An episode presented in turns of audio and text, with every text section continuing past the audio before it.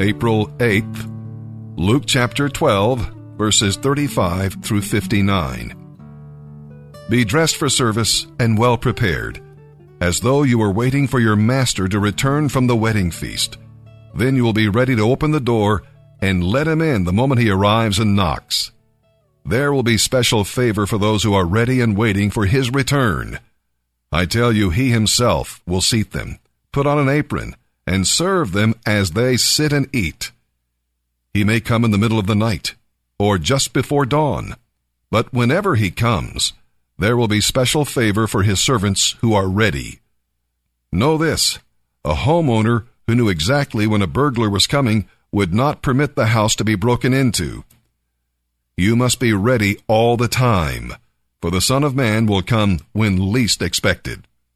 Peter asked, Lord, is this illustration just for us or for everyone? And the Lord replied, I'm talking to any faithful, sensible servant to whom the master gives the responsibility of managing his household and feeding his family. If the master returns and finds that the servant has done a good job, there will be a reward. I assure you, the master will put that servant in charge of all he owns. But if the servant thinks, my master won't be back for a while, and begins oppressing the other servants, partying and getting drunk, well, the master will return unannounced and unexpected. He will tear the servant apart and banish him with the unfaithful. The servant will be severely punished, for though he knew his duty, he refused to do it. But people who are not aware that they are doing wrong will be punished only lightly. Much is required from those to whom much is given, and much more is required from those to whom much more is given. I have come to bring fire to the earth, and I wish that my task were already completed. There is a terrible baptism ahead of me, and I am under a heavy burden until it is accomplished. Do you think I have come to bring peace to the earth? No, I have come to bring strife and division. From now on, families will be split apart, three in favor of me and two against, or the other way round.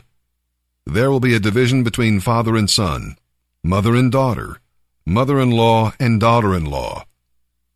Then Jesus turned to the crowd and said, When you see clouds beginning to form in the west, you say, Here comes a shower. And you are right.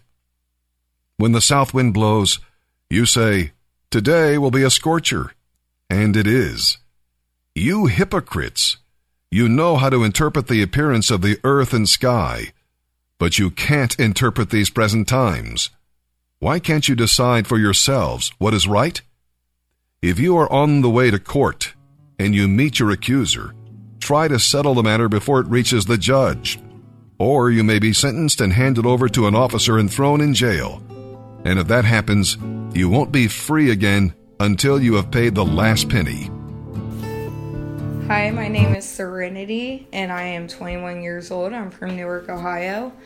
Um, I came into the refuge November 7th. I was addicted to meth for three years. I was homeless. I had nothing but my bike and me, and um, I was into prostituting, and I stole majority of the time for my dinners. And when I was hungry and had nothing to um, for hygiene, it's just it was just, but um, since I've been here in the refuge, I've been able to have family restoration, and I've had so much love for my sisters around me. Um, I'm allowed to go home for my home visits. I will be phasing up for phase three. Um, my family said it's all right for me to come and stay on the weekends, and um, that's already an open door because my dad had closed them doors since I was 18, where I couldn't come home. I was in jail for 60 days last summer, and um, God's brought me to my knees and just broke me.